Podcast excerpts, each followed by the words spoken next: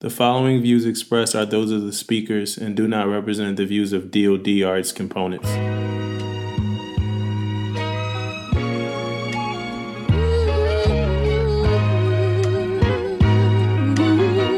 Pay attention, because you are now listening to Permission to Speak Freely. Yeah, I'm gonna just keep it funky from the jump. Are you taking a vaccine or what? Man, I cannot. I'm telling you right now, man. I cannot wait to take that vaccine, man. Right. I mean, no doubt about it, man. It just, man, you got all these professionals out there that's doing it, man. I'm not even tripping on this thing, man. Like, and then, you know, somebody got to take it. You know what I mean? Yeah, but I have been hearing a lot of things about it, though. No doubt, like maybe ones and twos and maybe threes, like people actually having a reaction. But that's everything though, right? What kind of reaction? The Bell's palsy memes that have been going on? Oh man, I've been seeing where, like, you know how to when you're allergic to something, you get the rashes and your body start like turning red and all type of stuff, like going up your arms or whatever. But I've been seeing that a couple, you know, people been posting something like that. But other than that, man, I can't wait to take it. I told my family already I'd be the guinea pig to it anyway. To let them know how I go and all that type of stuff. So, you know, it's all good. You know. Yeah, I got a homegirl. She's a nurse, Jackie. She took it already. It's a couple phases though. She took the first phase, no reaction, and she got to take the second phase. Yeah, that's good stuff, right? That's good stuff right there, man. I'm here to tell you, man. Like, we talking about the way 2020 went. You telling me that I'm not going to take no vaccine? Shit. Yeah. If anything is out there right now that can make it better any kind of way, I don't care. Let me know. You know, let me know, man. I'm almost definitely a big fan of this vaccine, and I'm most definitely, when it's eligible for us to take it, I will be in the front of the line, man. Leading by the front. I'm most definitely going to take it. I thought they were going to make us take it. But they did. No, it's voluntary. It's voluntary, man. What about you though? Yeah. I mean, I was all for it when I knew they were gonna make us take it, because whatever the military makes me do, I'm all for it. You know what I'm saying? I'm a war fighter. Well, I'm a war fighter at core. You know what I mean?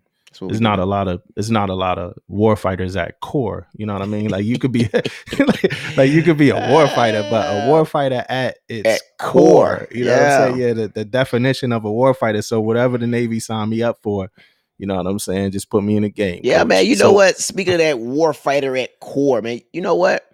We don't have a whole lot of those guys no more, man. You know, that's really like they put their body on the line. You know what I mean? For the vaccine or whatever. And you're right though, man. Like, if you tell me I gotta do it, man, I'm gonna actually be the front of the line, because I know I gotta do it. You say it's going to happen. Yeah, I might well go there and get it over with, man. That's kind of how I feel about it.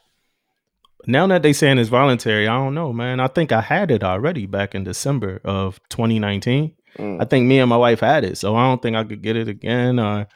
That I build up the antibodies, and I don't know. You know, I hear all this stuff, man. I don't do too much deep dives into the information, but I think I don't know if I need it. You know what I'm saying? Well, I tell you this though, man, is that a couple people that I know that had it, and they didn't get no effects from it that much. So I really don't know, man. I think it might be multiple people that then had it before and probably just don't know they had it. You know, so I don't know, man. Yeah. So I ain't taking no chances. You know what I mean? If it's some type of way, I hope someone there. So if I do have some kind of, you know, allergic reaction, someone's there just to save me, hopefully. But I'm most definitely, you know, gonna be there and gonna take it, man.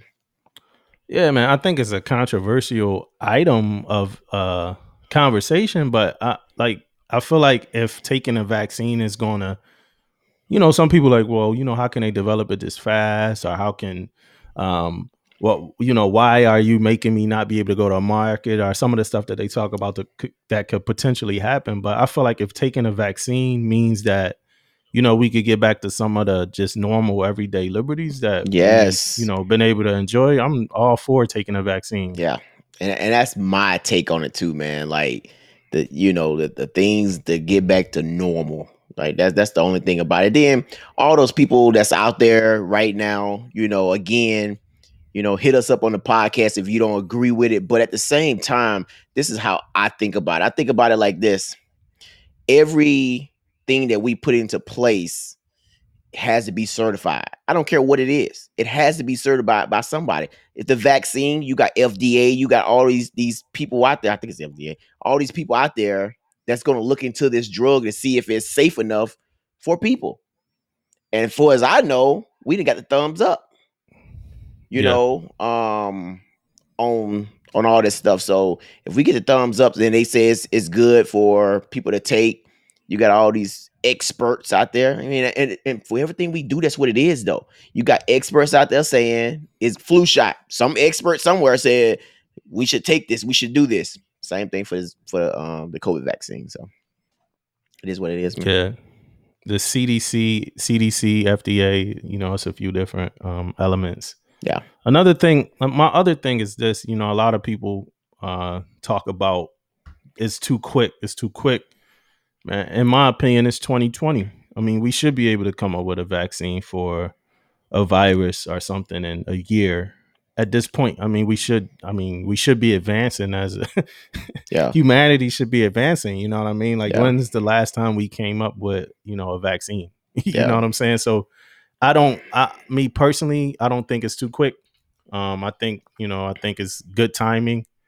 Like I said, man, like, you know, we can't expect us to only come up with advancements in technology. I mean, our advancements in technology should it give us advancements in some of those other things, like figuring out remedies for viruses and stuff like that. So, yeah, no doubt. Like, again, though, I'm in and out with it. I'm up and down. I don't see a reason not to take it. But now that I know it's voluntary, I'm thinking maybe I don't need it, but we'll see how it goes the day that, you know, I got an option to take it if I'm going to take it or not. Most likely I will. Yeah. And then who knows, man, it may not be optional forever. It might just make us take it anyway. I mean, I mean, that's what I was thinking. Yeah, me too. I thought it was. What's up with you though, man? How's your week been? I had a good week, man. Of course, you know how it is at my new job right now, man. Like I didn't come on, man. I didn't have to take leave, man. You know, why not? It was giving us some days before and some days afterwards. So I was like, man, why I want to take leave, you know? So not, I didn't take leave, man. But this is shore duty, so most of the time shore duty is like this, man. You know, they don't follow the 96-hour liberty like rule, like you can't go over 96. Yeah, but I mean. That's kind of how it is, but I'm teleworking at the same time. Yeah, you know what I mean? So I followed the 96, but you know. When the last time you been in the office, man? Well, I was in the office, what's the day? I think Tuesday, I think. You try to make sound they might as well board that. They might as well go ahead and board that joint up, man. Yeah, man. They might as well just board up those offices, man. I'm with you, man. You know, they might as well. COVID is a motherfucker, man. COVID doing this thing out there. But yeah, man. I looked at this. Affected. Yeah, my schedule though, man, it's gonna be hectic in January, man. So it's piled up right now. So, and you know why? Because I don't know how it's gonna roll anyway though, because COVID ain't going nowhere right now. So yeah, I think that's potential. I think that's like a hopeful plan. Yeah, most definitely. That probably ain't gonna pan out like that. Yeah, and then you know, so that's how it was for work. Then you know, Christmas was yesterday, so that was pretty good, man. I just like seeing, you know, the kids' faces, you know, when they getting gifts and this time, man, it was a little bit different, man, because I'm normally like my wife do a excellent job on finding out what the kids want, and we try to execute that, you know, to the best of our ability. But this year with COVID is a little bit different, right? And I say it's a little bit different because some things that's out there right now that we couldn't get. You know, like PS5, like I know, you know, my son really, really wanted PS5. Yeah, I mean, I don't think COVID would have changed that. Yeah, me either. tell you the truth. But the same thing was with the Xbox, right? The new Xbox that came out, and one of the other boys wanted an Xbox. So that was sold out too? No, we end up getting it. But the thing about the Xbox was, though, we got it, but it said it wasn't going to show up like 3 days after Christmas. But they called us on Christmas Eve and say, "Hey, we got it." Christmas miracle. Man. Yeah, so we jumped in the rides, man. We jumped in the rides, man. Went out there and got that thing, man. And check this out. So the whole time, my youngest didn't. You said you jumped in the rides. In my ride, jumped in the ride. Oh, it was just one of y'all? No, both of us. I mean, one car? Yeah, one car. One car, though, right? All right. I put an answer to that thing. At first, I was like, did y'all have a motorcade to go get this shit? Oh, man. But no, so we jumped in the ride, man, and we went and got it. But the thing about it, what happened, man, this is going to be crazy, man, for me anyway. So my youngest didn't think he was going to get it at all, man. Like, he was already like, you know what? I ain't blah, blah. It happened. He opened it up, and he saw it. And I'm telling you, dude, this dude broke down, man. He cried? Yeah. It was crazy, man. It was emotional. Emotional moment. It was an emotional moment, man. How'd you feel, man? I felt good about it, because, that's what you want to see. You want them to be really surprised. Because sometimes, kids already know what they're going to get and all this stuff. But he was, like, surprised, man. It was like one of them things that hit him. He couldn't control it, man. Yeah, he could not control it. So I know my job was done. So Santa came through. Santa came through, man. My job was done, man. You know what I mean? I sit back like a fat cat then, man. When that happened, man, I just sit back. Job is done, man. So it's a wrap. Yeah. So how do y'all don't still talk Santa in the house, right? Yeah, we do. Now, like what? Now between me and you, I don't know how they really feel about, especially the two oldest ones, because they always talking to the youngest. But the youngest, I don't know, man. He in between right now. But I think he knows, but he don't act like he know. You know what I mean? So I don't know if they're just playing the game with us or what, man, but they're doing a good job, Yeah. So I normally say that, I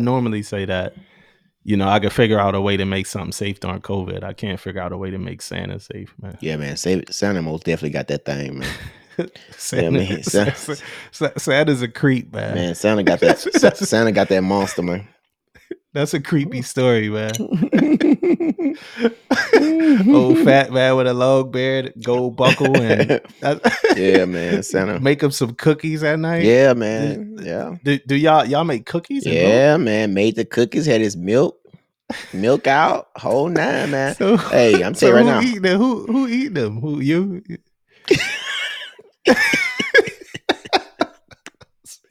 You already know, man. You already know. If the kids wanted to find out who bit in that cookie, man, they got me, man. They get my teeth printed and stuff, man. They have me, man.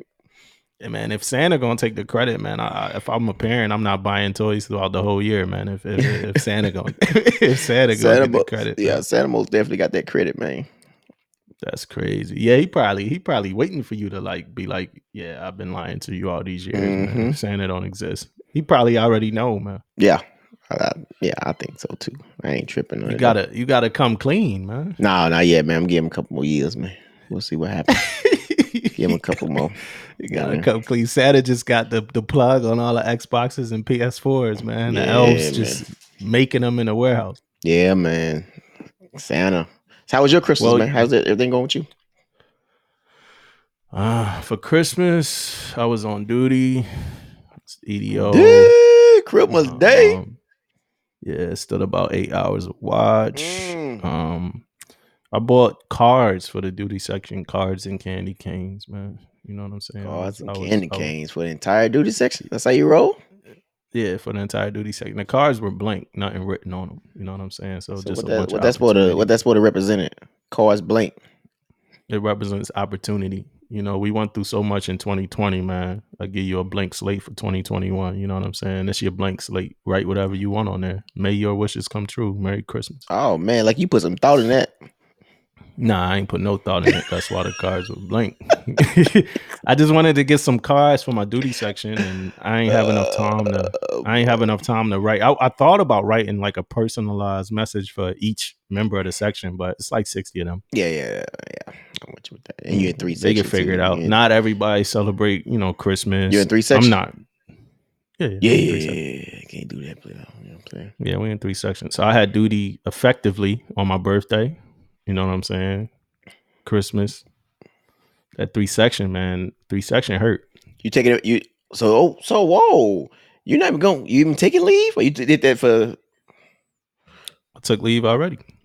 Ah, you took the Thanksgiving leave or something. Hence the beard episode, man. That beard episode is when I was on leave, when I had the beard in front of the Christmas tree. The Christmas tree. In front of the Christmas tree. I would tell you one thing, man. You broke up the beard episode, man. I'm telling you, man. When I went on Facebook, man, I think you sent me that picture of that guy on there, man. That dude was hurting, man. Oh, my goodness, man. Like, a guy was on Facebook, man. Like, he said, you know, he been going through the whole big thing with the beard, and he shaved or whatever. His face was he took the mask up? Ooh, that dude's face was ate up, man. I'm like, oh, my goodness, dude. I might have you talk about the shaving. Yeah. Yeah, the shaving. Yeah, goodness, man. How would you revisit that conversation? Oh, man, I might have to revisit now, man, because that was bad, man. That's the type of stuff. No crap, man. If I had to do that every day, man, I might consider getting out the Navy. I'm serious. That's how bad his face was, man. His face was that bad. Like, it was painful looking at it. Yeah. That ain't funny. I thought it was the other thing, but he said he got laser surgery, and all it did was make it to where he can't grow a beard, but he's still getting crazy, crazy bumps. Yeah, man, that was bad. You think that's racist? You think anything in that rule is racist? I don't think it's racist, but I do think something has to be done about it. And do you think that is racially insensitive? Yes, and I can say that because I'm telling you, man, like even me, and I'm telling you right now, I don't grow, like, I've never been able to, like, to really, like, grow crazy facial hair or whatever, right? Ever. Like, when I probably my first 2-3 years in the Navy, I didn't even have to shave.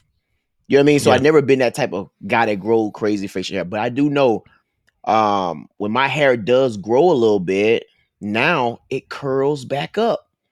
So I, like, wants to, like, shave. And I know what those ingrown hairs will do to somebody's face. And that's why I think it's racial insensitive. Just because of that. Because our hair curls up, man. You know what I mean? And it go in, and it's bad.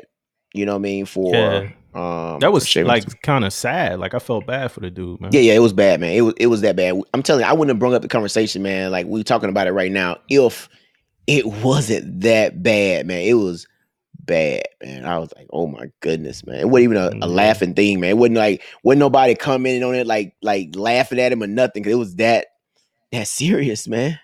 Yeah, it's blood on his face, bumps. It's like, get that man in no shave chip, man. Yeah. Get that man in no shave chip. Let him get back to work, man. Let him feel good about his day. Yeah, most definitely, man. You know what I'm saying? Like, that's half the battle, man. Like, let that man feel good about his day, man. Yeah.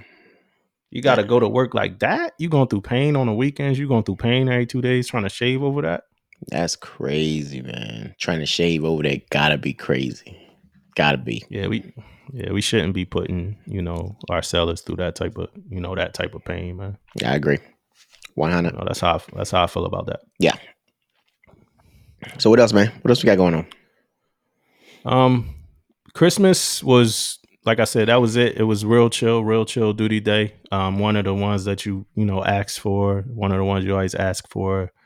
Nothing really going on. You hope, you know, to get out of there as early as you can, get back home. Got back home, started watching Wonder Woman.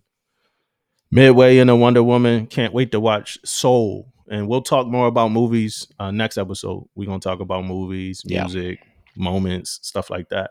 Yeah. But it's good to see that Permission to Speak Freely ball cap on your head. Oh, yeah, man. You know, I actually, man, I don't know if you can see it or not, man, but, you know, I actually, you know. Oh, man. T-shirt on. I know you can't hardly see it, but, you know, yeah, I'm representing today, man. You know. Yeah, PTSF, man. PTSF merch.bigcartel.com. We still got a couple more hats left. On Time is Late hat, $30. Let's go. Let's get them, man. Again, every social media platform, PTSF podcast. And then you can check us out. You can listen to us on Apple, Spotify, Pandora, SoundCloud, YouTube, everything, man. We got episodes all over the place. And once you see it, man, go ahead and share it, man. Subscribe, whatever you need to do, man. Go ahead and do it. Once you look at it, man, just go ahead and just do that for us, man. You know, Mississippi, stand up, man. What's up? Review it, subscribe, you know, do everything that, you know, you would do. You know, let's keep building and growing. Let's, you know, what we hope to do is build a network, you know, of just PTSF listeners and, you know, people giving us ideas and people giving us information as we feed information back out. Because we love doing this, man. No crap, no lie, no bullshit, man. We love putting out this information. We love getting on here talking to you guys, man. Yeah, so I know in a few other episodes I talked about that me and my wife was looking for a house. Yeah. I don't think I ever said that we found it, you know. So we found a house, and a more formal announcement about that will be coming soon because we have yet to close. We keep pushing back the date for closing. Seller's got some repairs to make or whatever. Yeah. So congratulations, though, man. I know you guys haven't locked it in yet, but congratulations, man. That's a big feat in itself, man. You know, you're almost there. It's always funny. Yeah. It's always funny hearing my wife talk about the HVAC being broke, you know, and I'm like trying to explain to her that HVAC is an entire system. It's more than one component. Yeah, you know, they got to fix the HVAC. Like, that's a whole system, babe. You know what I'm saying? Like, it ain't just like yeah. Show me that you can't point the HVAC out. Like, just so, but we found a house. Can't wait to move in. It'll be a while before we move in. So, you know, for the sellers, you know, you playing with the right people, man. It's like a game of chess, man. We not in a rush to move in. So y'all go ahead and make those repairs. Get the house ready for us, man, so we can step right in. But where I want to go from there is I want to say I got my, somebody came up to me just recently and they was like, just yesterday, actually, you know, he's like, hey, Chief, you know, I'm trying to get a loan and I'm going through Navy Fed and Navy Fed denied me because I don't have enough credit. He said my credit score is 789, but I don't have enough credit. So he just, he moved to America like 5 years ago. He's been building his credit since then. And in Guyana, where he's from, he didn't need, you know, really to establish credit that much. He just made purchases, bought stuff, you know, with cash. So now, you know, now he needs credit. And, you know, I told him, I was like, man, go with Veterans United, right? So I'm going to take it back about when I was a E5, like him, he's an E5. Mm-hmm. So I take it back to when I was an E5 and I filled out an application to get a home loan with Navy Fed. And they denied me, man. You know what I'm saying? It was really hard to hear that, you know, but they broke that shit down to me pretty much like, yo, you're broke. Your debt to income ratio is crazy. Why the hell are you trying to buy a house? You know what I'm saying? Yeah. And it hurt, man. It scarred me, you know? So I was like, all right, I'm going to make sure that, you know, I build my credit. I get my credit, you know, where I need it to be. What I did do, though, was then I went to Veterans United and I was approved for a home loan. I just wound up, like, it was a whole lot, man. That process was a lot. I remember it. I wound up going with just getting an apartment so I could have a place to live when I got to the duty station. Then after that, I built my credit. So I went into this one with a, like, right now I'm sitting at like an 824, you know, so if anybody follow me on any Instagram or something, they know that.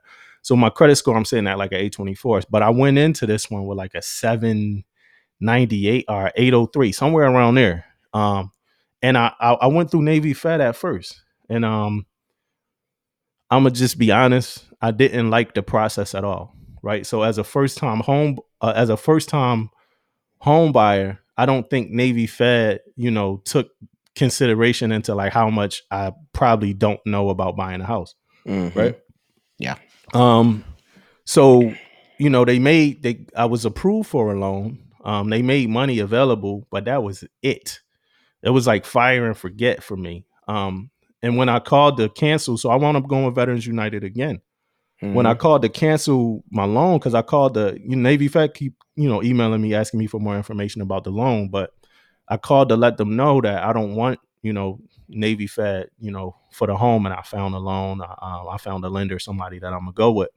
And they asked me why. And I told them, I said, you know, I don't think the process favored me as a first time home buyer. Like I would have wanted, I never, ever talked to him. My loan manager, the person I was in charge of my loan, my loan officer, I never spoke to her ever.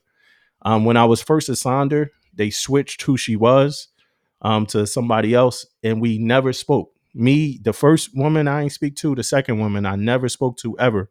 Every now and then, about every couple of weeks, I would get an email asking me about the status, and I would respond to every email with the same thing. The status is, I'm calling my loan officer, not getting a response, and I would like to speak to my loan officer so I could get more of a human aspect in the process. Yeah.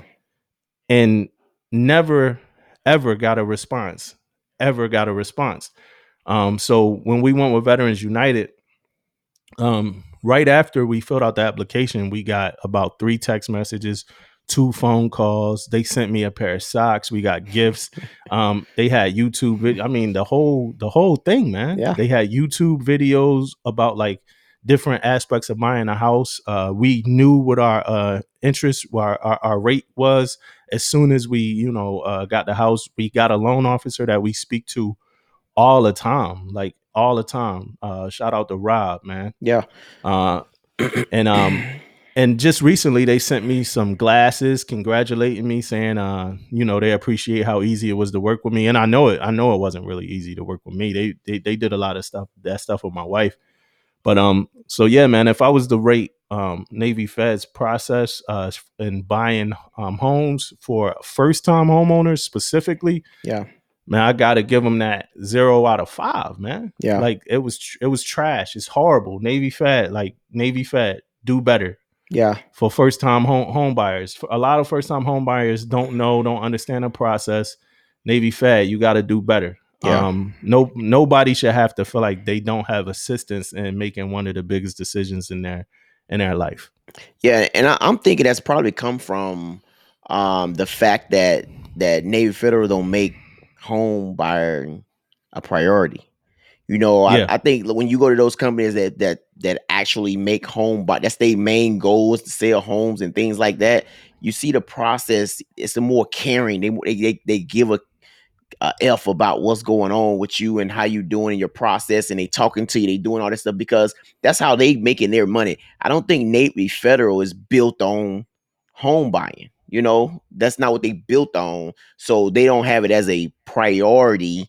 And it's kind of, you're right though. First time home buyer, man, you really should be locked in to a first home buyer regardless. I think that's a big deal. It's a big time for the person who buying a home for the first time, because this purchase itself is so freaking big, man. Like we talking about $500,000-$600,000 type deal, man. So it's a big deal to whoever it may be. So Navy Federal, I mean, that's a matter of fact, if you out there and you work for Navy Federal, you should come on the pod, man. What's going on with that, man? Because Navy Federal, you are built on a lot of military personnel. And we expect more, when it comes. People trust Navy. You trust, Yeah. I've trusted Navy Fed, for a while. It's things my wife been pointing out, making me question some stuff. But I had trust in Navy Fed, And I've been with Navy Fed a long time, man. A long time. Since probably, I will say, 20 years I've been with Navy Federal. And the only reason why I'm still with Navy Federal is because of that. On how long I've been with them, and I don't want to switch. I got so much stuff, tied to, direct deposits and allotments and shit like that. That's the only reason why I still got Navy Federal. If I ain't want to, I want to change all that, I probably been let Navy Federal go a long time ago. I mean, just being real, I probably been letting it go.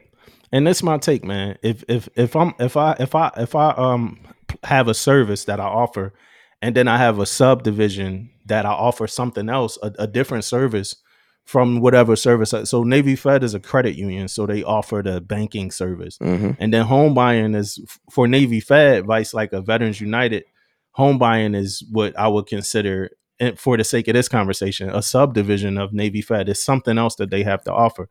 Yeah. When you start doing shit like that, like, so you, for instance, if I owned a pizza restaurant, but then we decided to make wings, my pizza chef might not be my wing chef. Like, whoever the guy that mastered the pizza might not be the guy that mastered the wings. Yeah. So that's when you need to get experts in the subdivisions to run that subdivision the way that it's supposed to go. It don't matter that, you know, this is not your primary thing that you're doing. It's something that you do now. You know, this could grow legs and become the primary thing. They need to find somebody that's focused on home loans, and whatever division that is, they need to go ahead and run that division like it's its own entity, even though it's a part of Navy Fed. Because that's the same thing I'm thinking too. Like, well, they don't normally do, you know, I'm shooting them bell because they don't normally, you know, not normally do it, but that's not their primary focus. Yeah. Every single thing should be your primary focus. Yeah. You know what I'm saying? If you operating off excellence, every single thing should be your primary focus. It's like, you know, you're a DC man, so damage control, you know, fighting casualties, you know, is your primary focus. But what about PMS? You know, you can't be a one-trick pony. Yeah. You know, what about training? You know, so Navy Fed had me feeling like they was a one-trick pony in these recent couple months. And anybody from Navy Fed, I would love to talk to anybody from Navy Fed. We could go through this. Like, that experience was not like one that anybody would ask for if they was a first-time homebuyer. Yeah, I agree, man. That's something you guys, I mean, they need to look into though. But then on top of that too, though, as a home buyer or anybody dealing with some type of negative, you know, impact with anything, make sure you're critiquing that shit too. You know, make sure you fill out that critique and you hit them on it so they can learn from it too. You know, feedback is everything, man. You if you don't know, you don't know how to fix it. So if you out there and you getting a bad experience, make sure you guys out there and you filling out those critique and you hitting them across the head with it.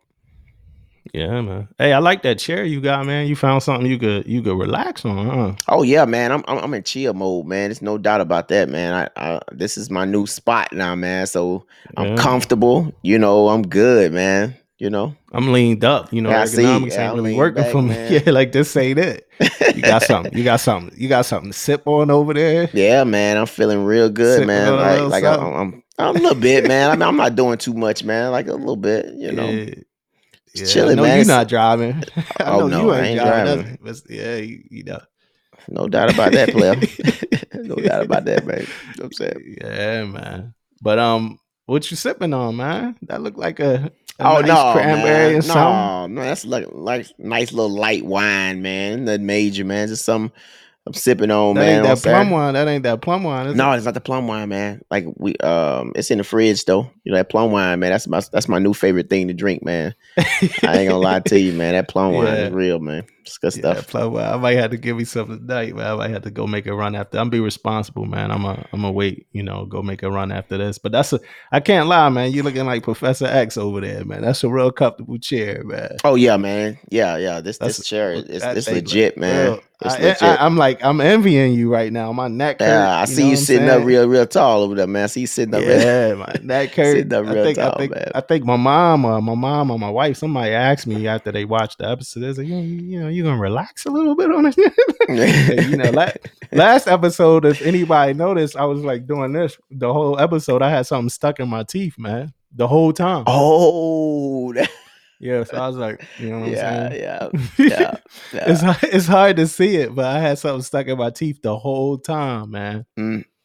Now I know I gotta keep some toothpicks or something, you know, off to the side. Yeah, man. We gotta be ready, man. All type of things happen, man. You gotta be ready to rock and roll, ready to go.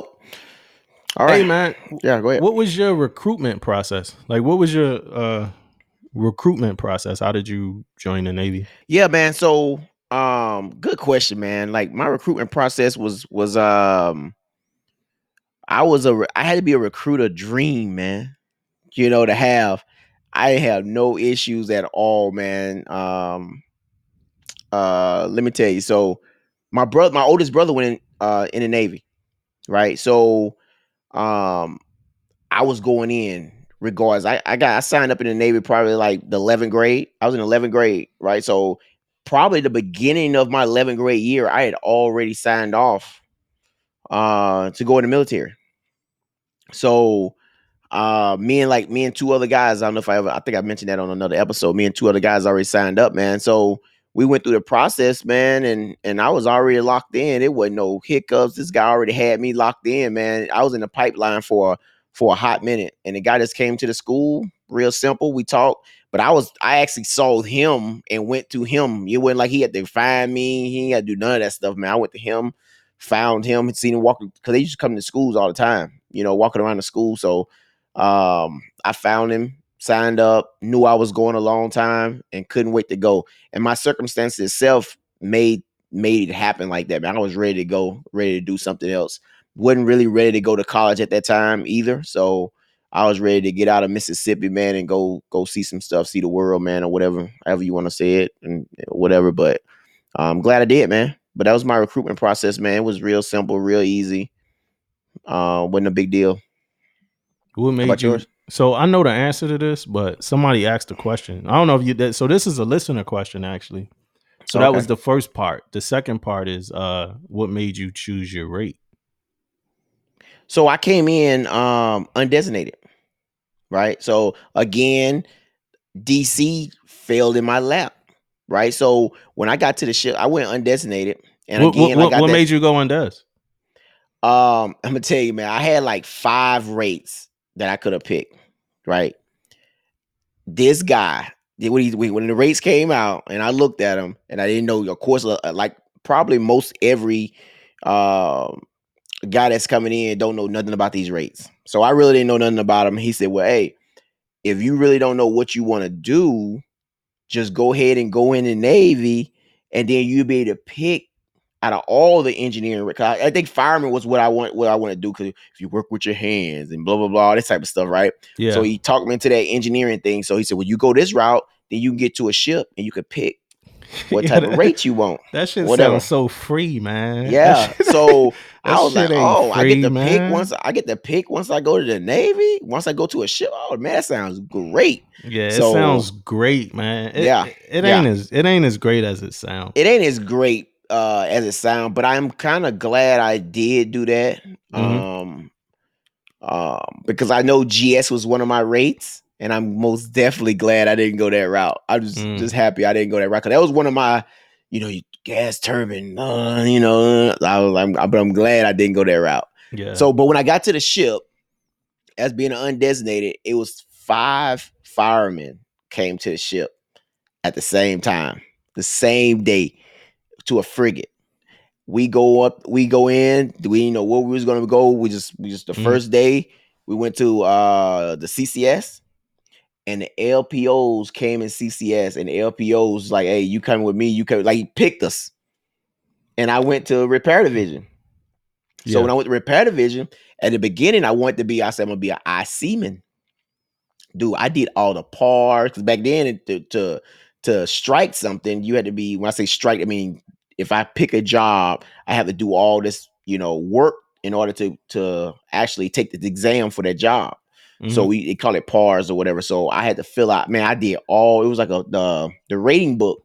I did all that stuff, sent it in, everything to be able to take the IC job. But the only thing kept me from taking that IC job is advancement.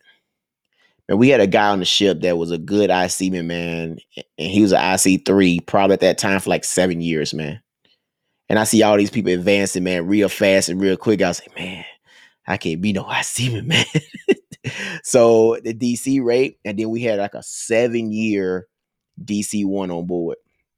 And I was already in division, and the guy was sharp. And he freaking was teaching me a lot. Somebody teaching me some knowledge. To me, knowledge is power. And this guy was teaching me something, and we was going through something. He sold me so good, man. Like, he was setting me up. Like, he'll come in there on Monday, and I was the only fireman in division. And dude, he used to have me lessons for the week. Yeah. Oh, that's back when people cared about. Yeah, man. He used to have me, okay, this is what I want you to do this week, and Friday we're going to talk about it type stuff. He used to do that for me, man. Big shots out here. And right now, I think he retired Lieutenant Commander or Commander Brian. Hey, big shots out to that guy, man. He was a DC-1, man. And he was like, man, made somebody you want to look up to, somebody you wanted to go out and do great things for every day you come to work, because he was ready and he was prepared. So, big shots out to that guy, man. So yeah, I ended up striking DC, man. And that's probably, to me, man, one of the, and then another reason why it worked out, man, I'm like hyper motivated effort, because I was always built on, you got to outwork me. Right. And all that stuff kind of like fell into place when it comes to DC, man. Like I love like effort and motivation and seeing it in people's eyes when they learning something and they train. 'Cause I'm always training people, right? On the ship as a DC, we always training. So when you see somebody actually get it, you know, that's why I'm glad I went DC also, man. I like seeing people in their eyes light up and say, okay, now I understand what people been saying for a long time. So I like that part of the job too. Yeah.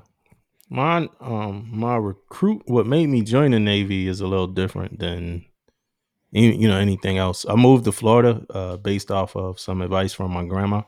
Mm-hmm. She gave me some advice. I lost a job in Philly, so I moved to Florida. I was living with my aunt and uncle who both retired. He was a master chief. She was a lieutenant commander. That was their ranks when they retired. And nice. They, you know, they would, you know, have me around all their retired friends and, you know, the like, I mean, these guys had like, you know, back, you know, especially in these times, they were driving like Benzes, 600s, like just nice. Things that just seemed pretty attractive, you know, and I would work with my uncle. He was doing HVAC. So I would go do some stuff with him and kind of learning how to like maneuver around like running a business and like handling things like that. 'Cause he would do invoices and, you know, he did a lot of work on the side. He established relationships with different companies. I don't know how, you know, at this point, I don't know how legal this was. I know whatever he was doing was legit, but he worked for an HVAC. So he's a retired master chief. This guy loved to work, first of all. My uncle Ray loves to work, but he worked for a HVAC company, right, where he did like installs for like corporate places, Books a Million, stuff like that, right? So we talk about the Jacksonville, Savannah area. Then he did his own HVAC work, right? And that's why I say I don't know if this, I mean, we way past the jurisdiction of anything at this point, but as I'm an older guy, I realized he developed relationships with the people that he knew through the company that he was like a regional manager, so he had like other guys go out and actually do the work. He would just kind of come to the sites and like do inspections and stuff like that. But he built up relationships with other companies. So on a side job, when he was doing like people houses and stuff like that, he already knew where to get the scratch and dent AC unit from and stuff like that. So so he would be able to go right back to the people that they dealt with in the business and get, you know, material and stuff like that. So I learned a lot about making those kind of connections with him and stuff like that. But after a while, you know, things just kind of damper, you know, I don't know how to say that, you know what I'm saying? But my aunt, you know, I could tell she was ready for me to go, you know what I'm saying? You got this man child, you know, in your house, you know what I'm saying? And things, she never had any kids. So now you don't have kids to like inheriting a grown ass man in your crib, you know what I'm saying? And I knew it was time for me to leave when my dad was coming to visit, and my aunt was like, "Hey man, you're gonna have to find, you know, an apartment because your dad coming to visit, you know." And in my head, I'm like, "Damn, like I got like my dad coming to visit, I gotta find an apartment like that, like I gotta move out the crib," you know what I'm saying? But it was a lot. Like I was doing stuff and I crashed her car. It was a lot, you know, little just dumb, irresponsible stuff. Wasn't telling her. So I know that, you know, she was, you know, and this is my assessment. This was always my assessment of it as a younger guy. You know, when I get older, it's a lot of adulthood shit that I add to this story. But as a younger guy, I knew that like everything was kind of bubbled up and just, it was time for me to go. For me and for my aunt and uncle, but in which my aunt, I love her to death. This, you know, but this is an old story. So I was driving her car one day. She had a Mercedes. I was driving it, and I was going to work. I was working as an electrician. My uncle hooked me up. So I had just took the test for apprenticeship. I passed it, and I got accepted to the apprenticeship program. So I was going to do that. I was in International Brotherhood of Electrical Workers. I was in a union. I had just got accepted to the apprenticeship program. Mm-hmm. And I was speeding in her car, right? And it's crazy because, so I never really sped. But it was a 2-lane road that then turned into a 1-lane road. And every time I let people get in front of me, when it turned into the single, they would drive like under the speed limit. It was always dark, like the lights. It wasn't that many lights out there. Yeah. And this particular day, I'm like, man, I'm not about to slow down, let you get in front of me, and then you just start driving slow. I'm trying to get it was a restaurant called Everybody's that I would go to before work. I'm trying to make it to Everybody's and give me, give me that homemade breakfast, that really good breakfast. And so I sped up to hit that 1-lane. I sped up. And I just didn't know that, the driver was a police officer. You know what I'm saying? So they turned the lights on. So you didn't hit. So you have hit a police officer. No, I ain't hit the car. I wasn't trying to speed up like to crash into the car, like Dom Toretto. Like it's like it wasn't like a Fast and Furious. I'm gonna run you off the road. Like you said an accident. I thought you didn't hit the police. No accident. No, I sped up to get in front of. So it was a 2-lane, but it would always turn into a 1. But whenever it turned into a 1. The car that was in front of me would like slow down, and I would be impatient as I'm following this car. So what I did was I wasn't having it today. Like I'm going to Everybody's, I want some food. So this particular day, I wasn't having it. So I sped up in front of the car, and then them sirens came on right there. And cops always got like the best one-liners when they, when they get out the car. He's like, "Hey, you trying to race me or something?" You know what I'm saying? And I'm like, nah, So what wound up happening was after I got the ticket, I was like, man, I don't want to go home and tell my aunt this. You know what I'm saying? Like, this was like just this. To me, this would have been and at this young, immature age, this would have been the straw that broke the camel's back. At this young, immature age that I was. Yeah. So I'm like, what can I do? I was like, all right, I'll say that I'm gonna join the military. So I called my dad immediately, like, hey, dad, and this was all in my head. But when I called him, I'm like, hey, I'm gonna join the military. I'm gonna be a Marine. And he was like, man, don't be no Marine. They dying over there, right? So that's specifically, what he said. And when you grow up, most black people, they just kind of equate any service of the military to people dying, but at this time in the world, it was still Marines dying a lot. So I was like, he was like, do like the Navy or something. So I was like, all right, I'm gonna do the Navy. In my head, I wasn't gonna go. I was gonna go on DAP, go back home to Philly, and then decide not to, do anything after I paid for the ticket. So I paid the ticket before I left Florida. I paid the ticket the same day I got it. I never told my aunt about it. And I left, and I went on delayed entry, and I told them in Florida. My recruiter was an EN1, great woman, helped me, got me through the process. But the whole time I'm like, yeah, I'm gonna finagle this and go to Philly and not join the Navy and just do my thing. Yeah. But I start working for a temp agency in Philly now. Now it's crazy. I leave Florida, working as an electrician, working for the union, having an apprenticeship and all that shit, just to go back to Philly, working for a temp agency with my brother. We surrounded by people that, would have a hard time getting any other job, at that moment. It's a few of us. It's me, my brother, and my cousin. And we working, and I remember at some point during my time on that, my aunt sent me a letter, and it was like the ticket. You know what I'm saying? It was like a ticket for like $280, $170 or something. And I thought I was cool because I paid it off as soon as I got it. I'm like, man, I'm good. I paid this off. I'm out of here.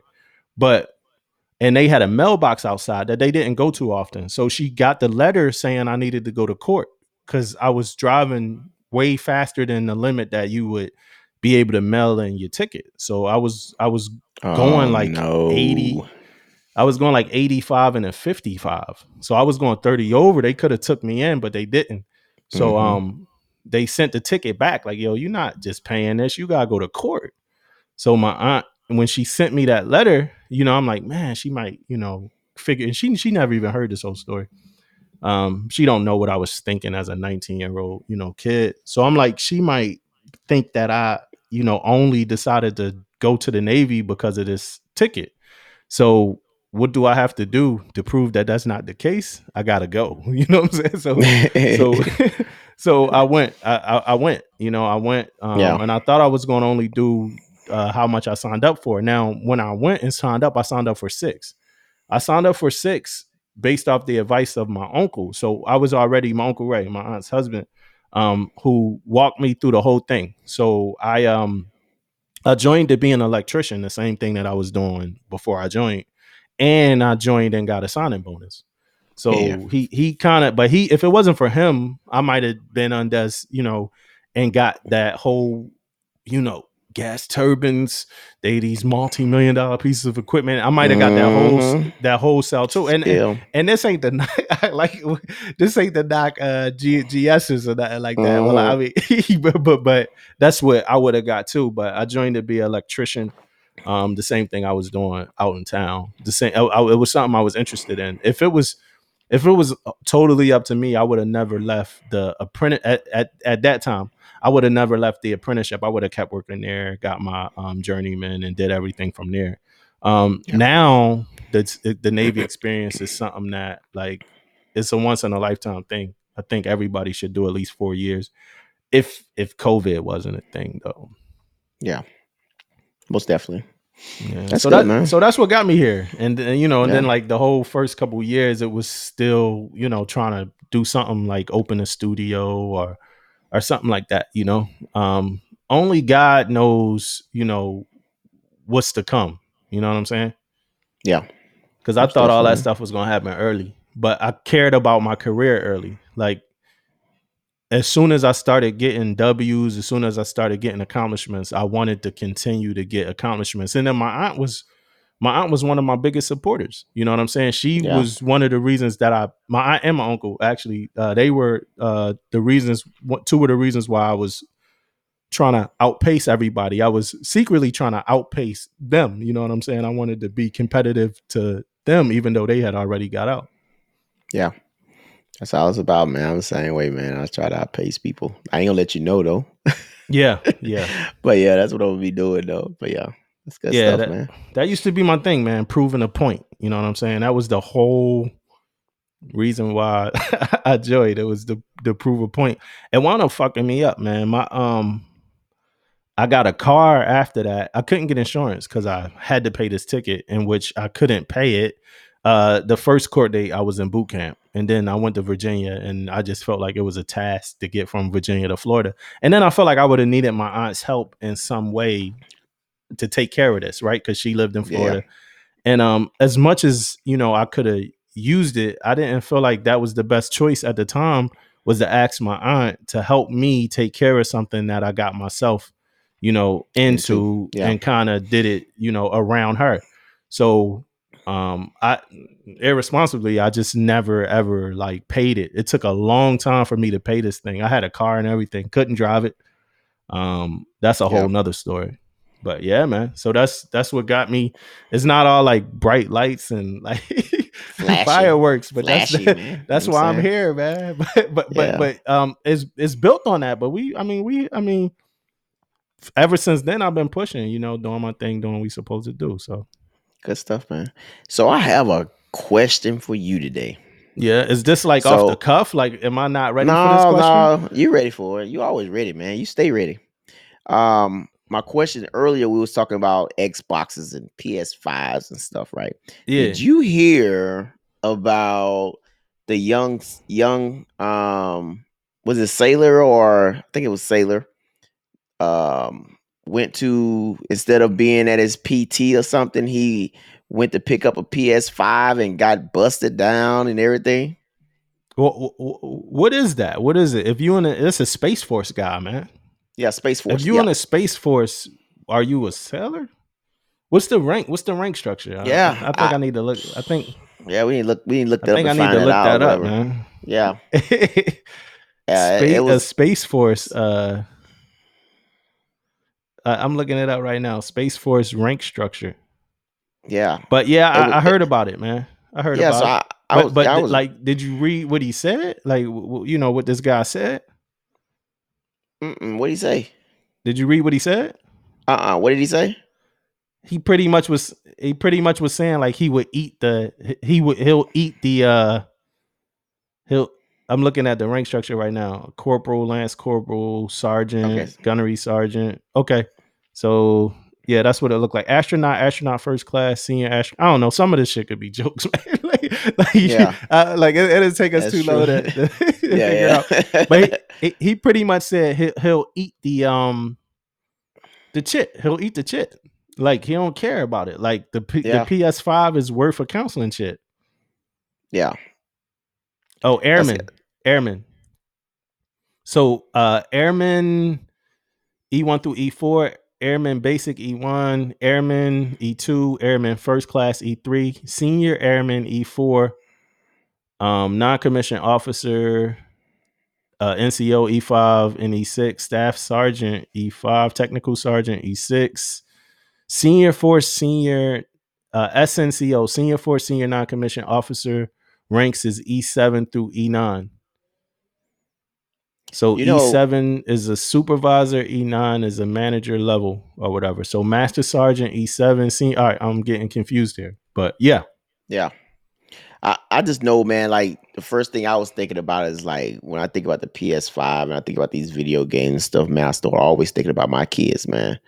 You know what I mean? Comes up and I know how they are like a video game phone like all day. So when I read something like this, I'm gonna tell you, I am not surprised at all. Like these video games and kids now, man, these days are like out of control, man. Like right now I can go for a day. I probably can only like no shit, man. Sometimes I probably see my kids like 3 times a day, man, and maybe 4 because of a snack or something. But they're going to be for breakfast. I'm going to see them at lunch, and I'm going to see them at dinner. And they may throw a snack time in there, man. Other than that, they're probably playing video games or on their phone playing a video game or whatever the case may be, man. So I have to pretty much like, hey, you guys going outside to do something today.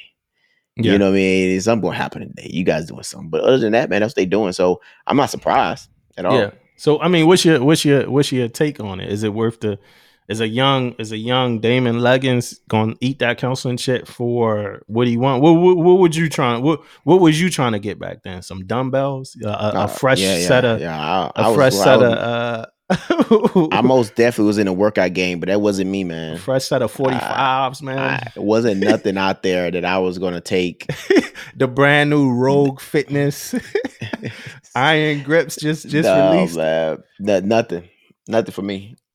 It's just not my style, man. Like if I know I have to be somewhere, man, I don't think.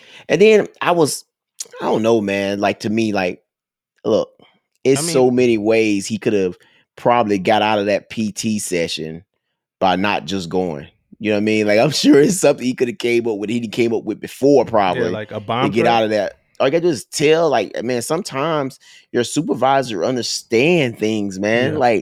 Like just when you don't say nothing and you just, you know, and then who knows, man, if it's somebody has been doing a great job or been doing whatever, it probably would have been like a little slap on the wrist. This guy probably already been getting in trouble before, and who knows, man. I don't know the circumstances. Hey, but that begs the question though, what's the weight of a counseling shit?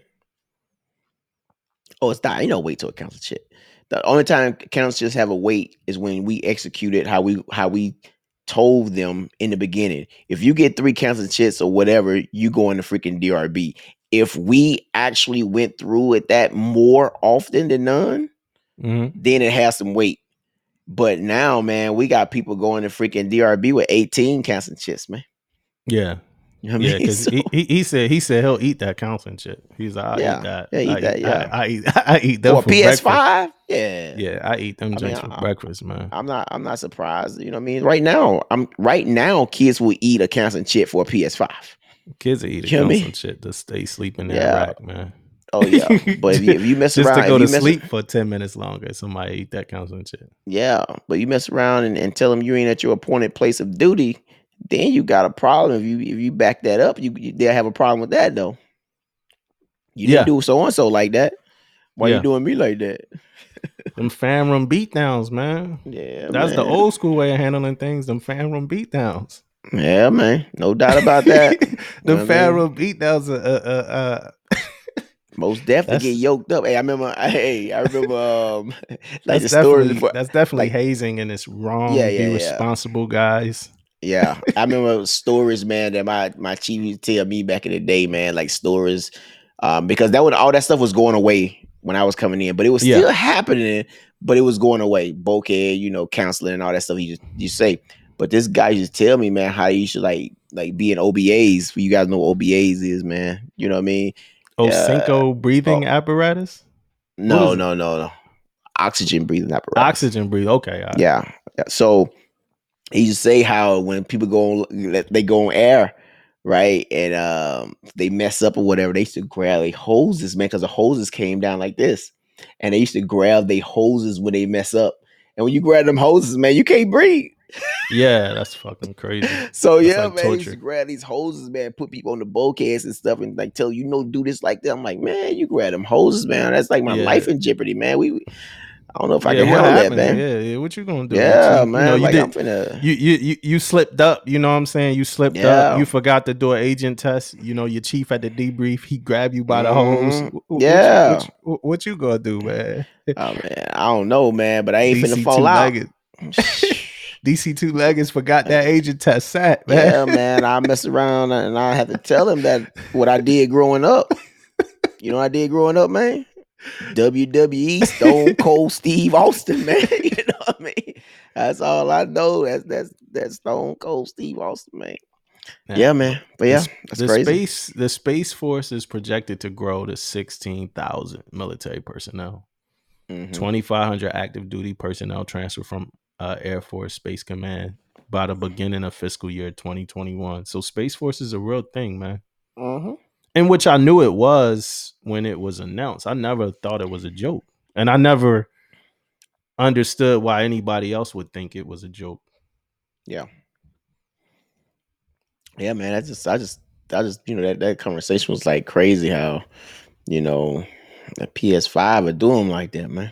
Yeah. Kind of caught me off guard a little bit. What's your take on this Space Force though, man? I don't know. I really don't have no thought on it. Sounds like it's a real thing though, but I don't really have a thought on, is it a good thing? Is it a bad thing? Or have I read that much about it? It's the final frontier, man. It's the final frontier. You think it's something out there for us to be? It's a reason for us to be going out. Well, it's like this, man. We explorers, man.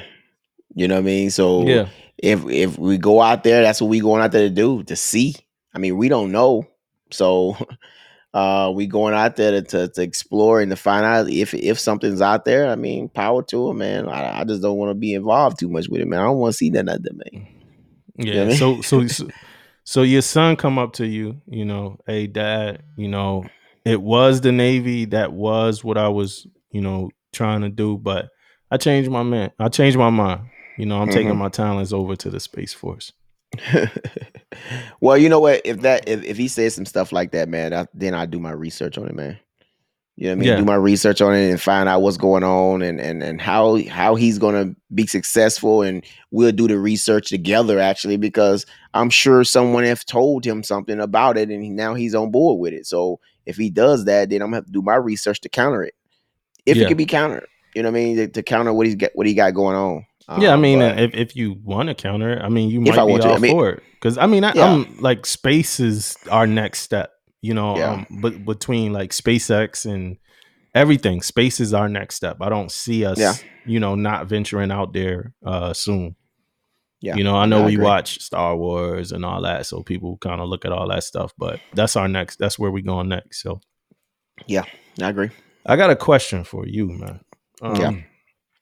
Did you study coming up in the ranks from E1 through E6, E7 or whatever like that? Did you study? Did you open up different tech manuals about your rate and study? I will say this, man. Probably E3 to E5.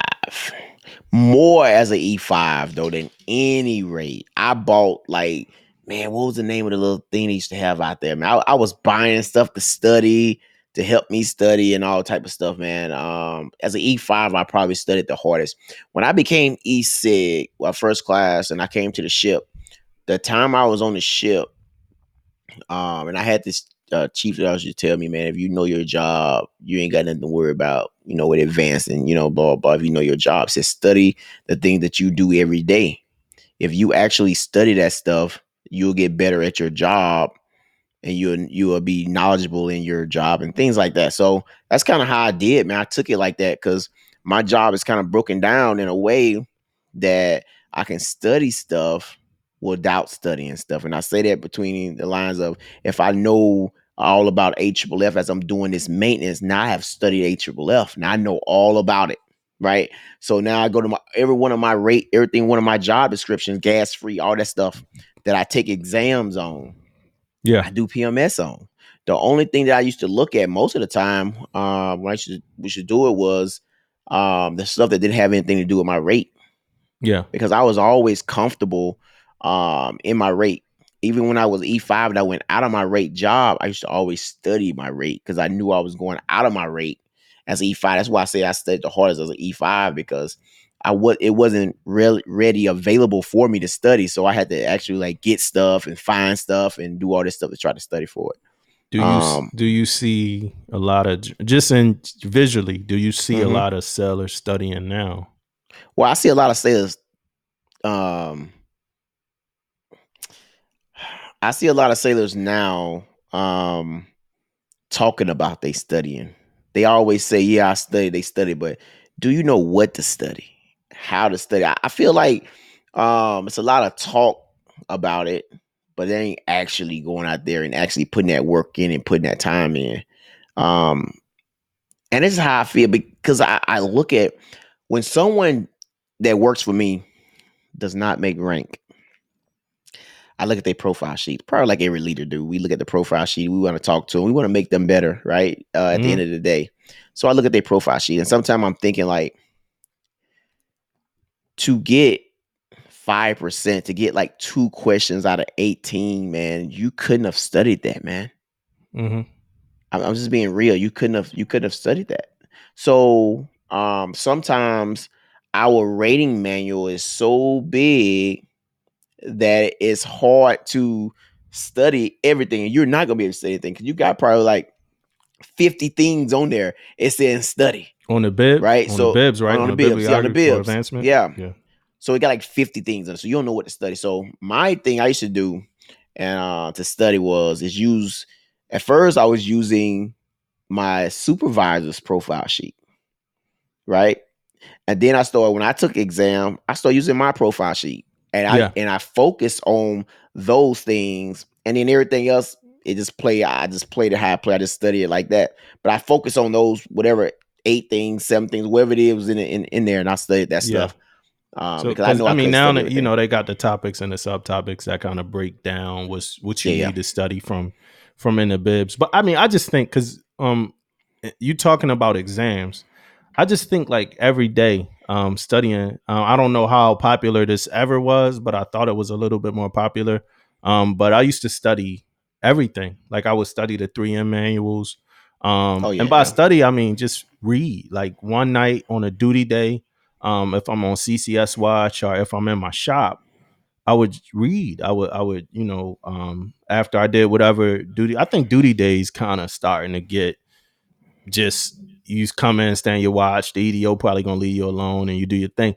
Back when I was coming up, EDO had a task list. We had a duty E task list. And then we stood watch. And then, you know, I would still study. I would break open a book and I would study. It was a GSM who I came up with, Khatri, Thaman Khatri. One of my guys, man. Love this guy. But he was an avid studier. He would open up a book. He would read it. Nowadays, I'm not giving you a spot check unless you studied the 5100.13 and the 4790s. Unless you open them up and you read it, I'm not giving you a spot check.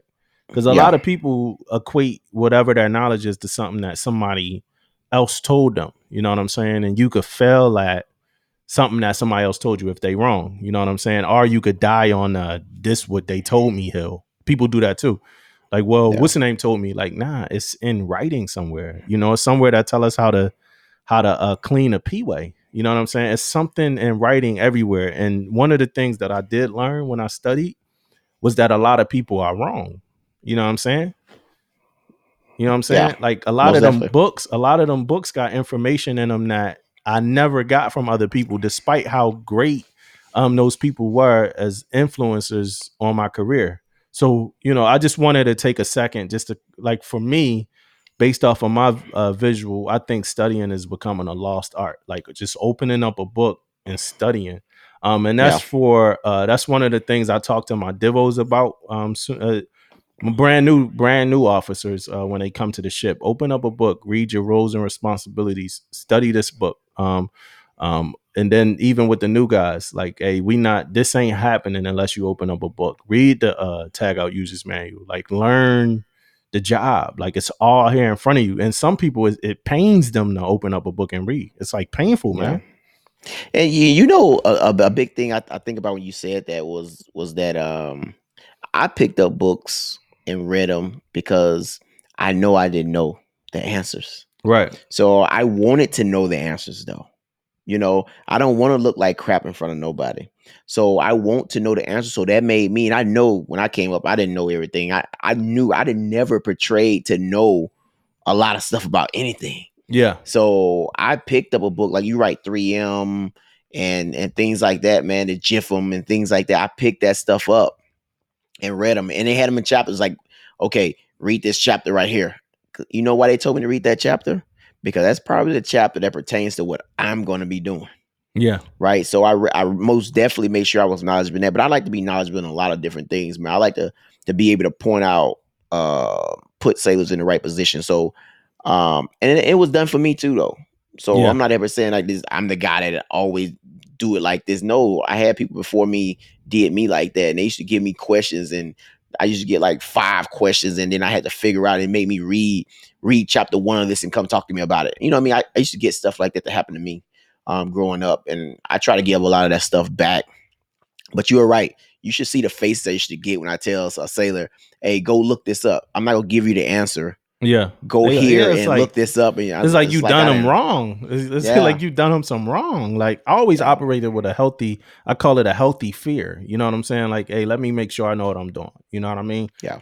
So that I don't mess nothing up. But yeah, man, I remember we had an issue with tag out, and I'm like, all right, let me give these guys the benefit of the doubt. I'm going to make everybody read the tag out users manual and write a report. Man, like people was like, you know, gun decking a book report. Like they wasn't really doing it, taking it from other people. And all the while, you know, I'm like, damn, this shit is going to help you. Like if you read this, it's going to help you. You're going to be better for it. But they want to try to hear that shit, man. Yeah, man. Like, mad as I don't know what. Chief giving us book reports? Yeah. Like is this school?